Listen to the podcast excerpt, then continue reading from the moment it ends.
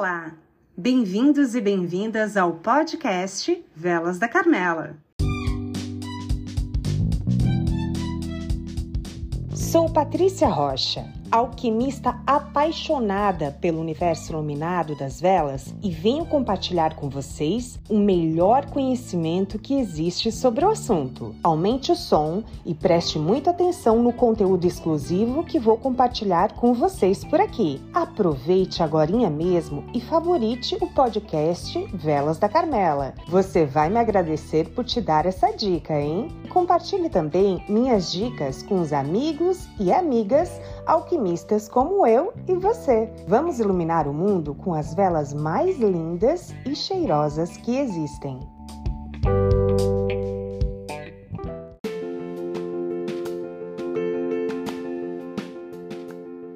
Muita gente já me conhece dos grupos de Facebook e WhatsApp de velas artesanais. Eu era aquela que comentava todos os posts com textos imensos, tentando de alguma forma repassar meu conhecimento. Quem aí lembra de mim? Nesse décimo episódio, vou trazer para vocês uma experiência maravilhosa que tive: fazer velas gigantes.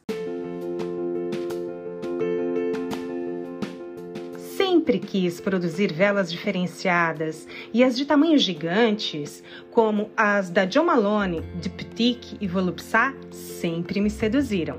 Porém, nunca encontrei um pote tão bonito à altura que pudesse investir para produzir essas beldades.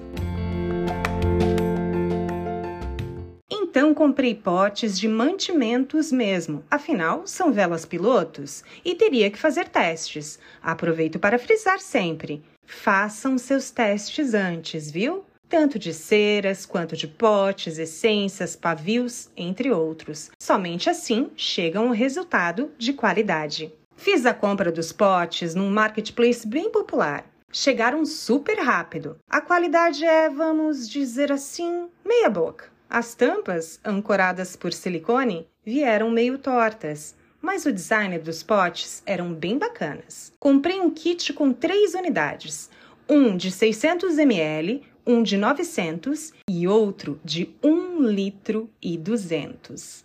É vela pra caramba, hein?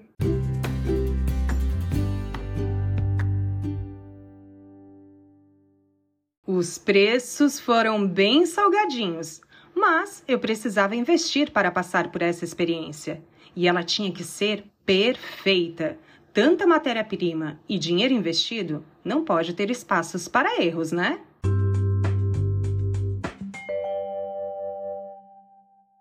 Escolhi como base a cera de coco. Gosto da cera de coco pelo design branco e limpo que traz nos potes de vidro. A cera de coco T2 é uma cera fácil de trabalhar. É composto de um blend de ceras vegetais contendo coco, arroz e palma. É uma cera natural vegetal para substituir as parafinas nas fabricações de velas. Oferece uma queima limpa e sem cheiro e também é compatível com as essências de velas e óleos essenciais.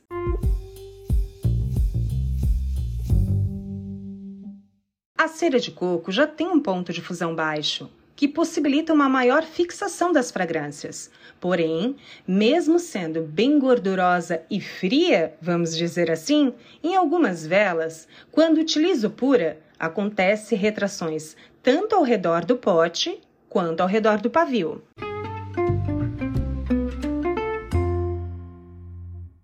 Refração são aquelas irregularidades que acontecem nas velas, gente aqueles furos ao redor do pavio ou quando elas deslocam do pote. Isso se chama refração.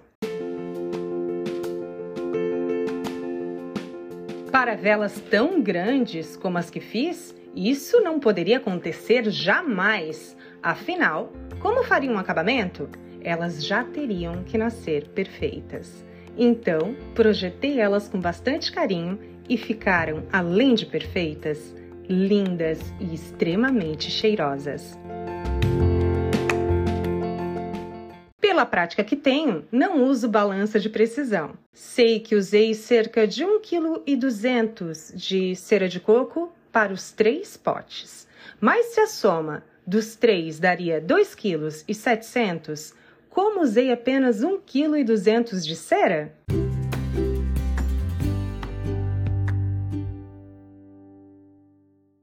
Já disse em outros episódios que sempre baixo o ponto de fusão das minhas ceras com manteigas e óleos vegetais. Dessa vez, como queria uma vela que assentasse bem junto ao pote e que não tivesse nenhum risco de retração, usei junto com um blend de coco a manteiga de karité. Bingo! Tudo perfeito, sem necessidade de nenhum acabamento com soprador ou um novo derrame para tapar furos naturais de refração. A mistura de cera de coco com manteiga de karité tem um ponto de fusão extremamente baixo. Ela demora a se solidificar e coloca as essências, químicos aromáticos e óleos essenciais lá pelos 40 graus.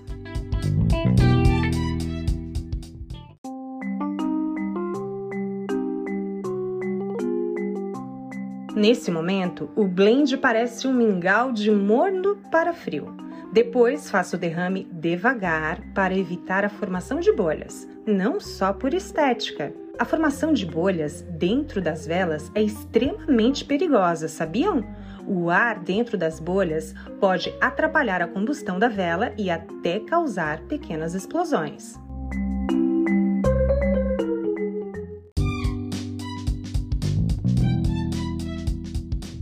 Tudo ficou perfeito, mas eu acredito que devo trazer algumas informações. Quanto menor o ponto de fusão de uma cera, mais perfume a mesma vai exalar, porque elas conseguem segurar aromas até mesmo mais voláteis, como os cítricos, não os derretendo, vamos dizer assim. Porém, Quanto menor o ponto de fusão de uma cera, quanto mais gordurosa e pastosa esta ficar, mais rápido a mesma queimará. A combustão é rápida porque a cera está mais líquida, subindo com mais intensidade ao pavio. Então, velas mais gordurosas e pastosas têm um tempo de duração bem menor. Farei os testes destas belezuras gigantes que fiz para calcular o tempo e repasso para vocês posteriormente. Outra coisa que vale a pena ressaltar é que, como são velas realmente bem gordurosas e até moles, correm o risco de afundar o pavio. Portanto, centralizar corretamente o pavio antes do derrame é fundamental. Ainda, utilizar um pavio com centro de cobre dará mais estabilidade ao mesmo. Na vela de 600, usei quatro pavios pequenos com fio de cobre. Nas outras, três pavios grossos de algodão trançado. Nesse tipo de vela, sempre é necessário a utilização de materiais como centralizador de pavio e tesoura, além de um acendedor ou fósforo bem grande.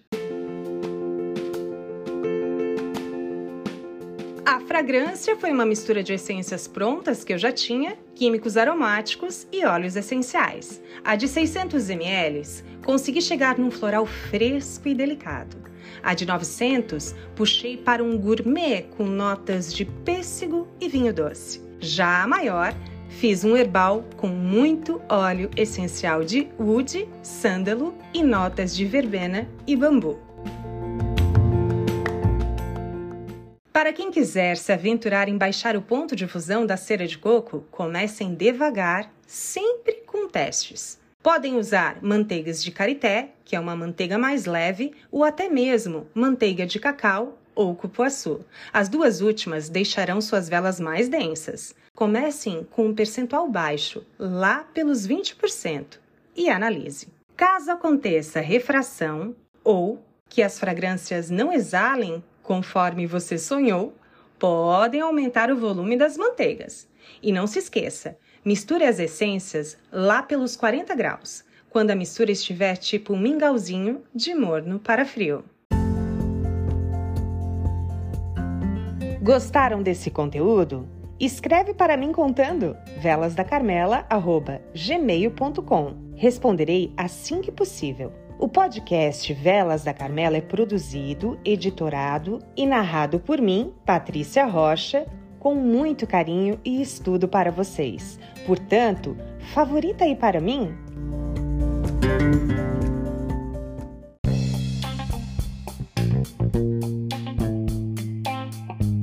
Um beijo iluminado e quentinho, perfumado por uma vela aromática bem cheirosa e linda. Até a próxima!